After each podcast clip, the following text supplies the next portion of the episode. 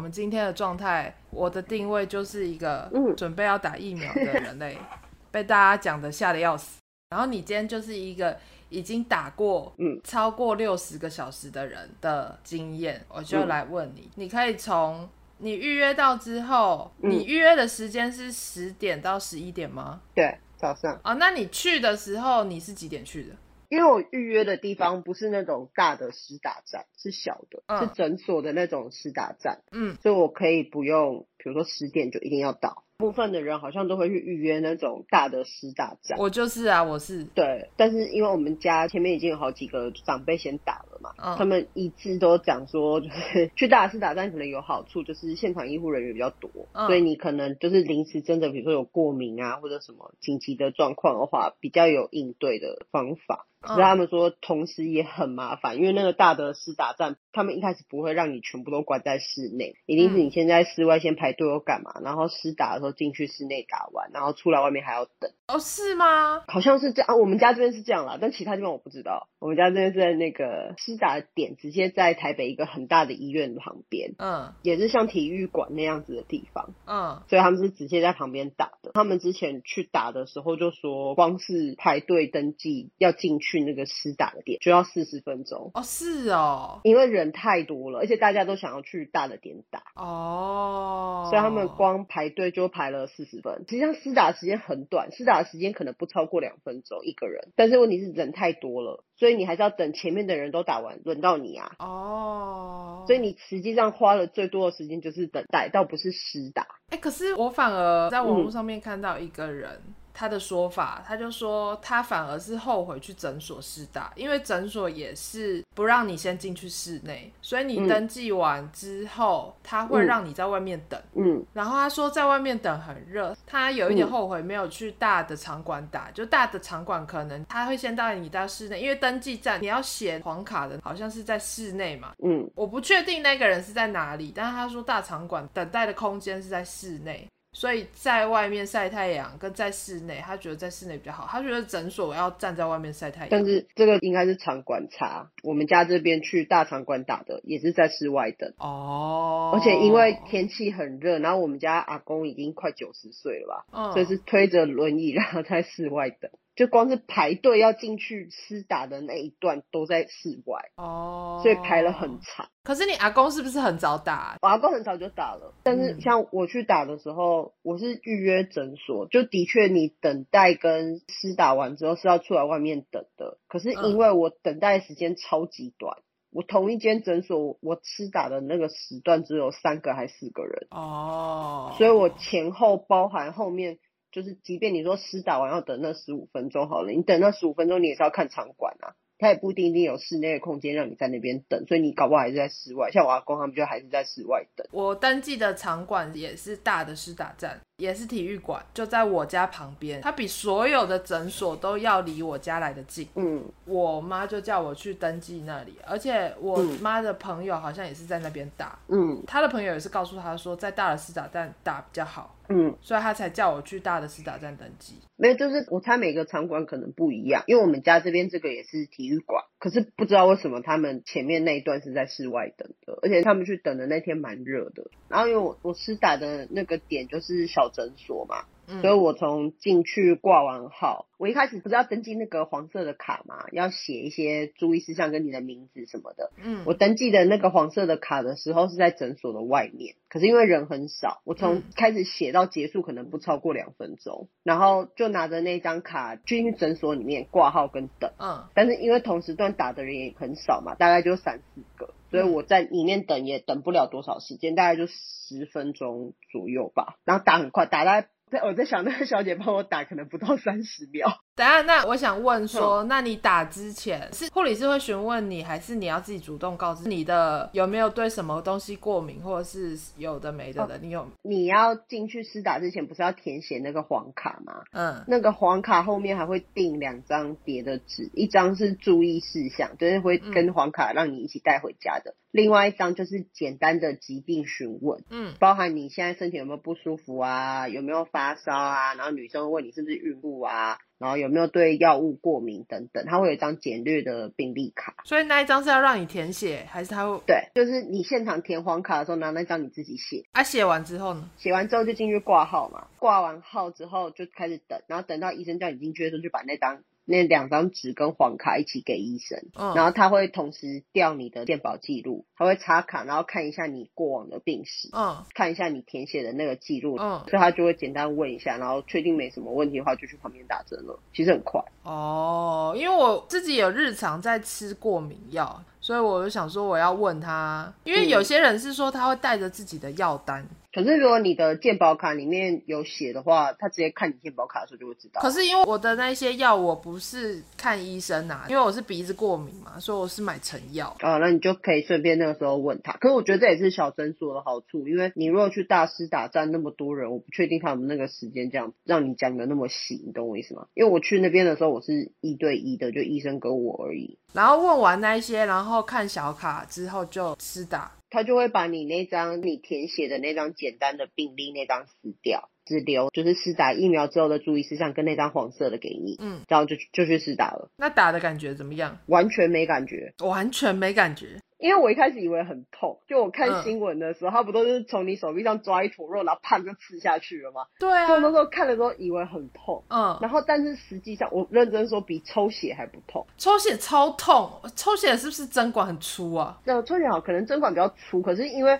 我那时候觉得他是打肌肉，也可能是因为我没什么肌肉啊，就是我以为他打肌肉会比较痛，实际上没什么感觉。然后注射的时候也没什么感觉，好像蛮多人都说打其实真的是没什么感觉，嗯，也不太觉得痛或什么。出来之后不是要在外面等吗？那因为我们家是我爸开车载我去的，所以他车是直接停在外面，那我就直接回车上等。哦，因为我还在想说等着这一段时间我要怎么办，因为我妈也说要载我去。对对对对对。可是因为我妈是骑车，尤其是那个里离我家超近，嗯，所以我就想说，我到底是要在现场等呢，还是我要直接回家等？嗯，他好像是会跟你说尽量在现场，因为他怕你有急性的过敏性休克，所以要等十五分钟吗？对，只要等十五分钟就好，除非你有平常在吃那个什么抗凝血剂。什么是抗凝血剂？就是有些人有心脏病或是高血压，好像会吃相关的药，就是让你的血不要凝固的那么快吗？怕你形成血栓什么之类的吧，嗯、我不是很确定，反正应该是跟血管堵塞有点关系的药。嗯，所以有一些长辈会吃这个，所以它上面那张纸会特别跟你写说，如果你有吃抗凝血剂的话，要待超过三十分钟。我记得是这样，所以一般是十五分钟。它有一个疫苗接种禁忌，是对疫苗成分有严重过敏反应史，或者是。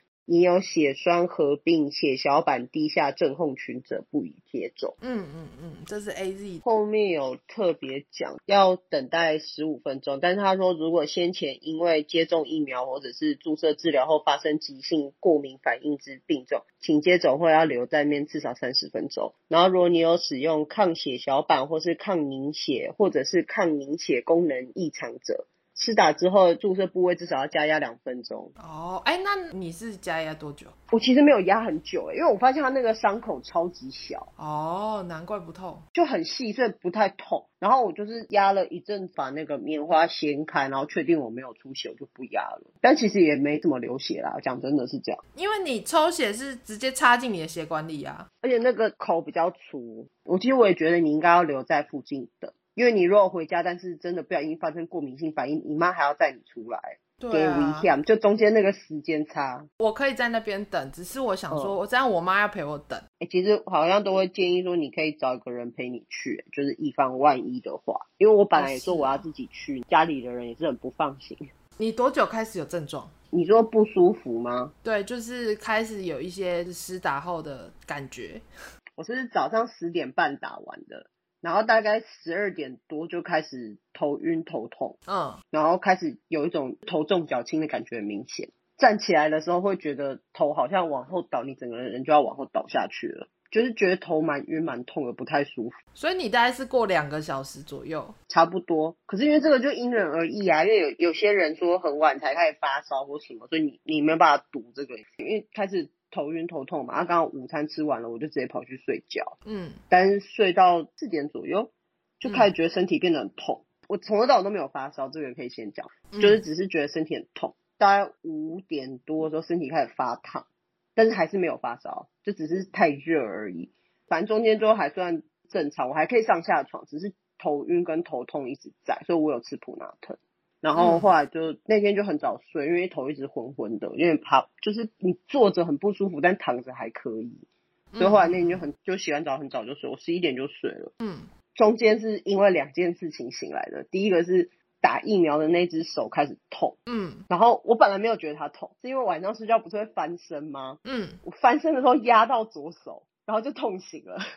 那那个痛是肌肉酸痛的痛，还是就是有点像 O C 的痛？是哪一种痛？两个都有，就是有点刺刺的，也有点酸，但是压下去的时候才会痛。你不去碰它的时候是不会痛的。而且后来就是睡到半夜的时候开始胃刮，胃刮这个超明显，嗯、因为我妹一直都是开很强的冷气睡觉的，所以我本来被子就裹得比较紧。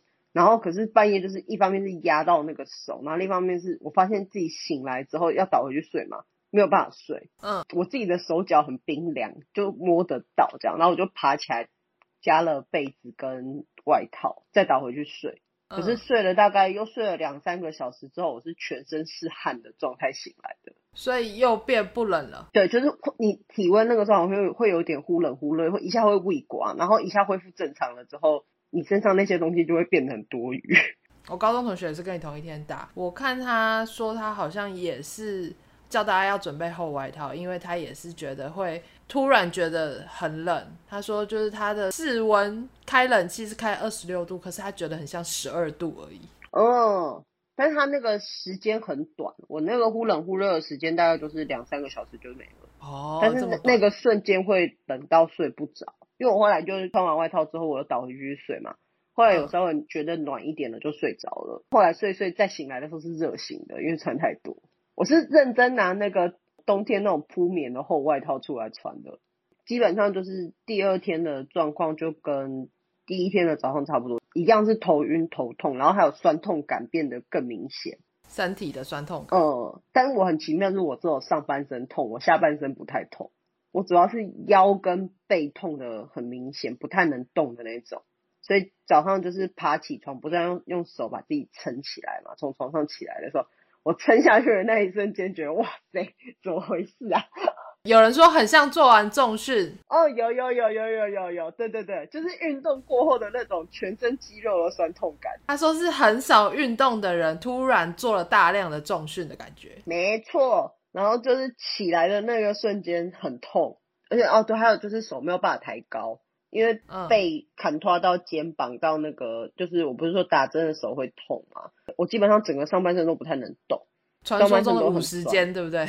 嗯，然后再加上背跟腰也不太舒服，所以我第二天几乎就是吃饱了之后就倒回床上睡觉，也不是倒回床上睡，就是躺着，你不要动就还好。所以，但你其实是睡不着的吗？就精神很好啊，你精神就是睡饱的人的状态。哦就没有办法动，因为很，你只要动就会看到肌肉就会很痛，而且因为第二天还有那个头晕跟头痛的状况都在持续进行。可是你头不要动，就你都躺着的话不会晕吗？就还好，就是你不要动就不会晕。嗯，就你坐起来其实感觉也蛮明显的，然后站着更不用说。但是如果你躺着然后不要动的话就还好。那头痛呢？头痛，因为我第一天的时候半夜就已经。痛到没有办法睡觉，我就开始吞普拿疼。然后第二天早上起来，就是有发现还是有点头痛，之后我还是有吃普拿疼，然后头痛的状况就好了很多。但是头晕的状况没有办法靠普拿疼缓解嘛，所以那个就没有办法，就一直持续这样子。他说一天的普拿疼量不能超过四颗。没有啦，我没有吃到那么多啦。我前一天晚上十一点吃了一颗，第二天大概是中午才吃了一颗，觉得好像痛到有点快要没办法忍受的时候我才吃。然后这样过多久了？几个小时？然后昨天昨天也是大概十一点多十二点我就睡觉了，嗯，就是会异常的疲惫，因为我平常如果这个时候睡觉的话，我早上可能比如说七八点就会醒了，嗯，但我昨天那个时间睡，我今天早上还是睡到十一点多才醒来，嗯，就是疲疲惫感很重，嗯，对，然后但是今天就完全没事了，完全没事，哦，就也没有头晕也没有头痛，然后身体肌肉酸痛，昨天好像假的一样。那那手臂还会痛吗？啊，现在只有剩手臂有一点酸酸的了，但是不到痛的程度了，就是酸酸的。啊，那你不是说会肚子饿跟口渴吗？对，但因为我本来水就喝很多，所以这个对我来说不太是什么问题，只是喝的比平常还要多一些，是真的。我记得有人说是你睡醒之后会觉得好像又很干又很饿这样子。哦，会一直觉得饿是真的，一直觉得。嗯，因为我第一天打完之后不是十二点多吃完饭嘛，然后我就去睡觉了嘛。我四点起来的时候其实就很饿。嗯但那个时候想说，因为我那天的中午就已经吃的比平常还要多了。嗯，那因为那时候醒来的时候才四点嘛，我就想，因为我们家没有那么早吃晚餐，我们家大家都六点半到七点才吃。一方面是因为全身痛，我就不想动了，所以我也没有起来找东西吃，我就直接我准备了一个大的冰霸杯放在我房间。嗯，所以我就起来喝个水之后又倒回去。可是那个饿很像那个 MC 来之前的那种饿。就是胃是满的，但是你就是想吃东西，只是想吃，但是身体没有办法吃。哦，是哦，因为我中午其实已经吃超过我平常吃的那个分量了，所以我醒来在喝水的时候，就是已经处于一个就是我打个嗝，我会觉得自己快要把水吐出来的那个状态。所以它增加的是你想吃食物的欲望。对，你只是想吃，就是嘴馋，跟你觉得自己好像应该要吃东西，但是实际上没有要吃，就是跟月经来之前很像。哦，所以它它增加的是渴是真的渴，但饿不是真的饿。渴可能是真的渴，但是因为我平常本来就喝水喝的比较多，不太想喝那么多水的原因，是因为我起来之后就一定要喝水嘛。你喝完之后就想干嘛？想上厕所啊。可是就已经不太舒服，我不想从床上爬起来了，我还要爬出去外面上。哦，对，所以我还是有尽量克制，不要喝的太多。因为我现在做好的准备，听你们这样讲完，就是准备水跟厚棉被，还有一些零食。你可能可以再准备一个呕吐袋。哦，好像蛮多人会吐的。对啊，虽然我是也没有，因为我不是说我其实没有吃东西嘛，但是还是会反胃。那你晚上有吃的比较多吗？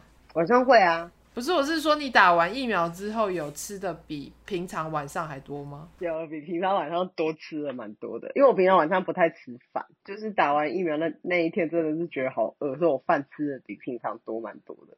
那那个时候就已经没有想吐的感觉了吗？你就吃完之后吗？反胃这件事情没有延续到你的晚餐过后吗？没有没有，就是四点那个时候会想吃东西，但是其实胃是饱的，但是。晚上的时候要吃饭的那个时候，已经纯粹只剩下饿，但是没有反胃了。哦，所以其实每个症状都蛮短的，在你身上听起来。对啊，就是都短短的。而且我晚上就是虽然还是吃的比平常多一点，可是我晚上睡觉的时候也没有怎么反胃了。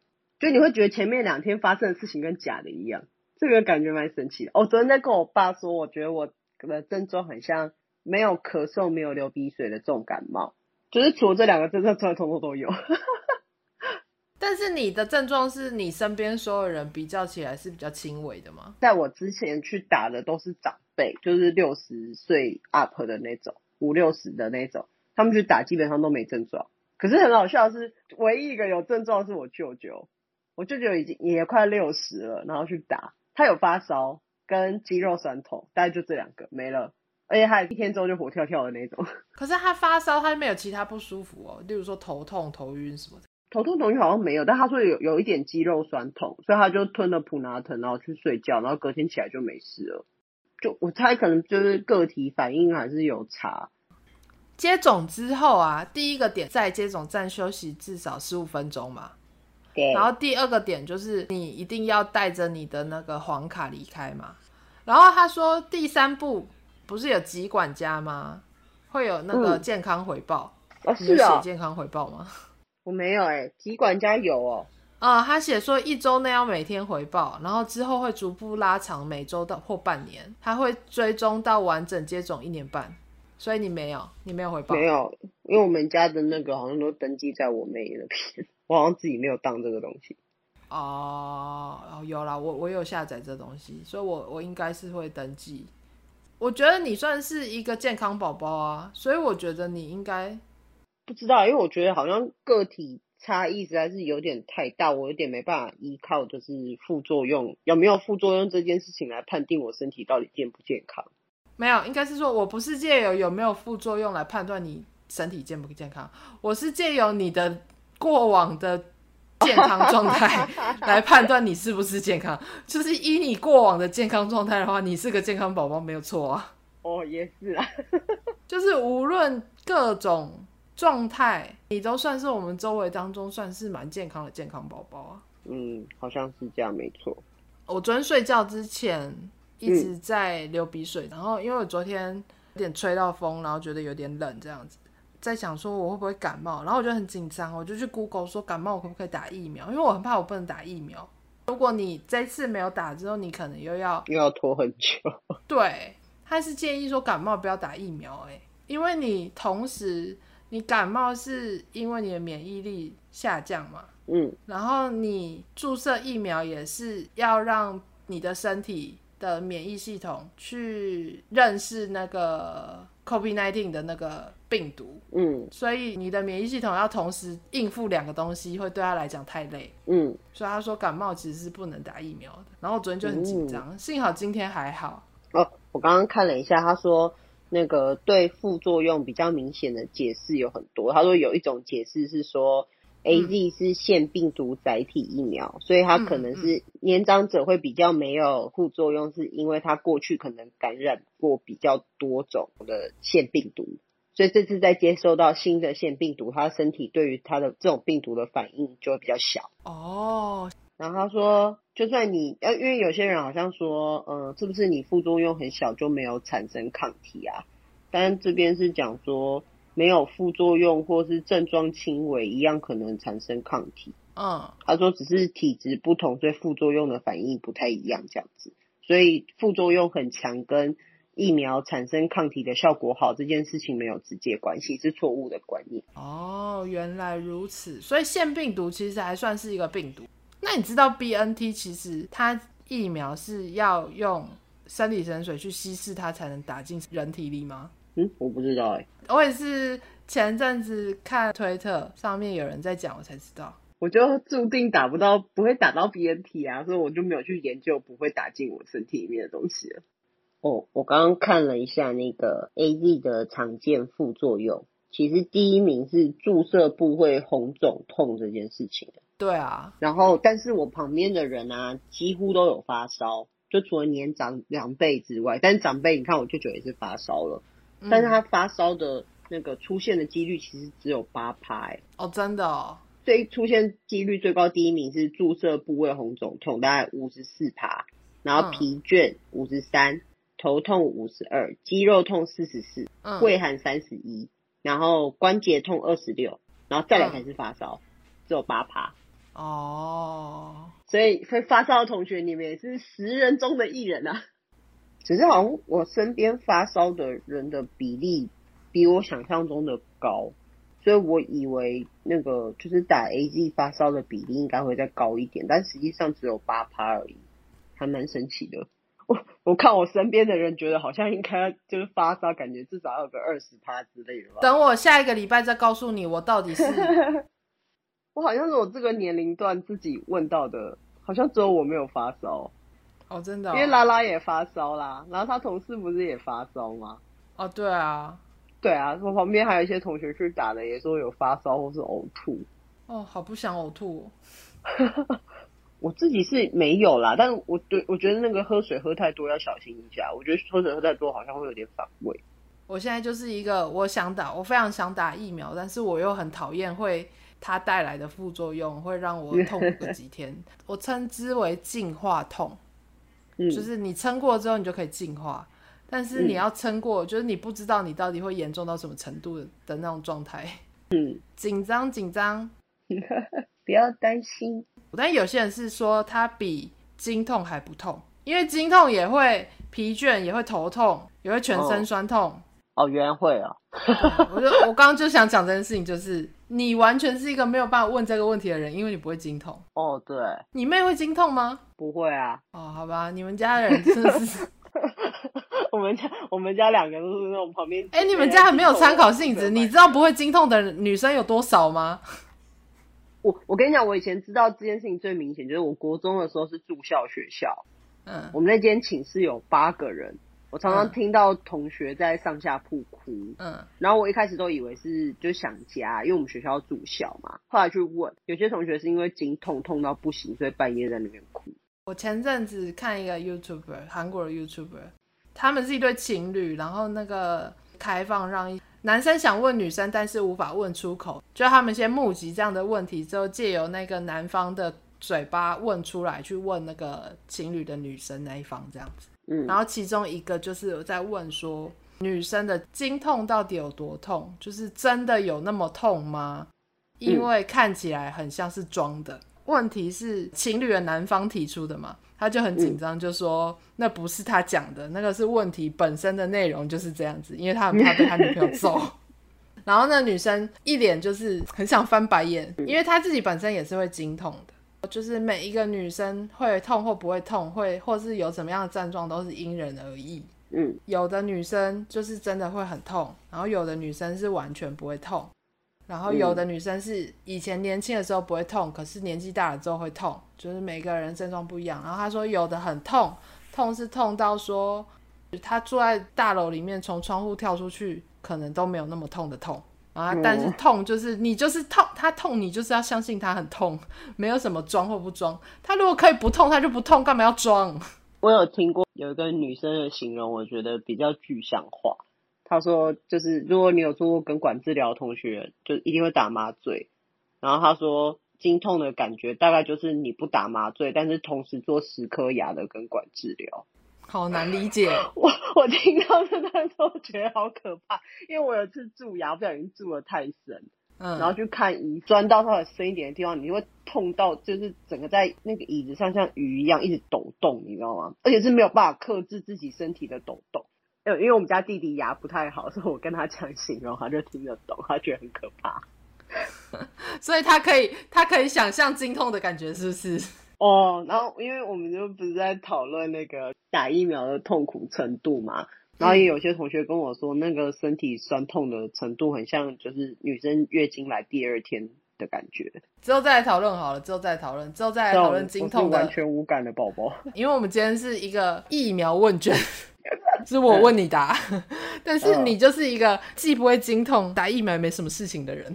我好像相对来说，就是目前问到的里面，除了像长辈那种完全没感觉的之外，我好像是同辈里面症状最轻微。真的，我我现在都不知道说，就是如果我是一个会经痛的基因，那我到底会不会疫苗痛呢？进化痛呢？嗯、我在下个礼拜再来跟大家说明。嗯，大概就是这样吧。OK，大家晚安。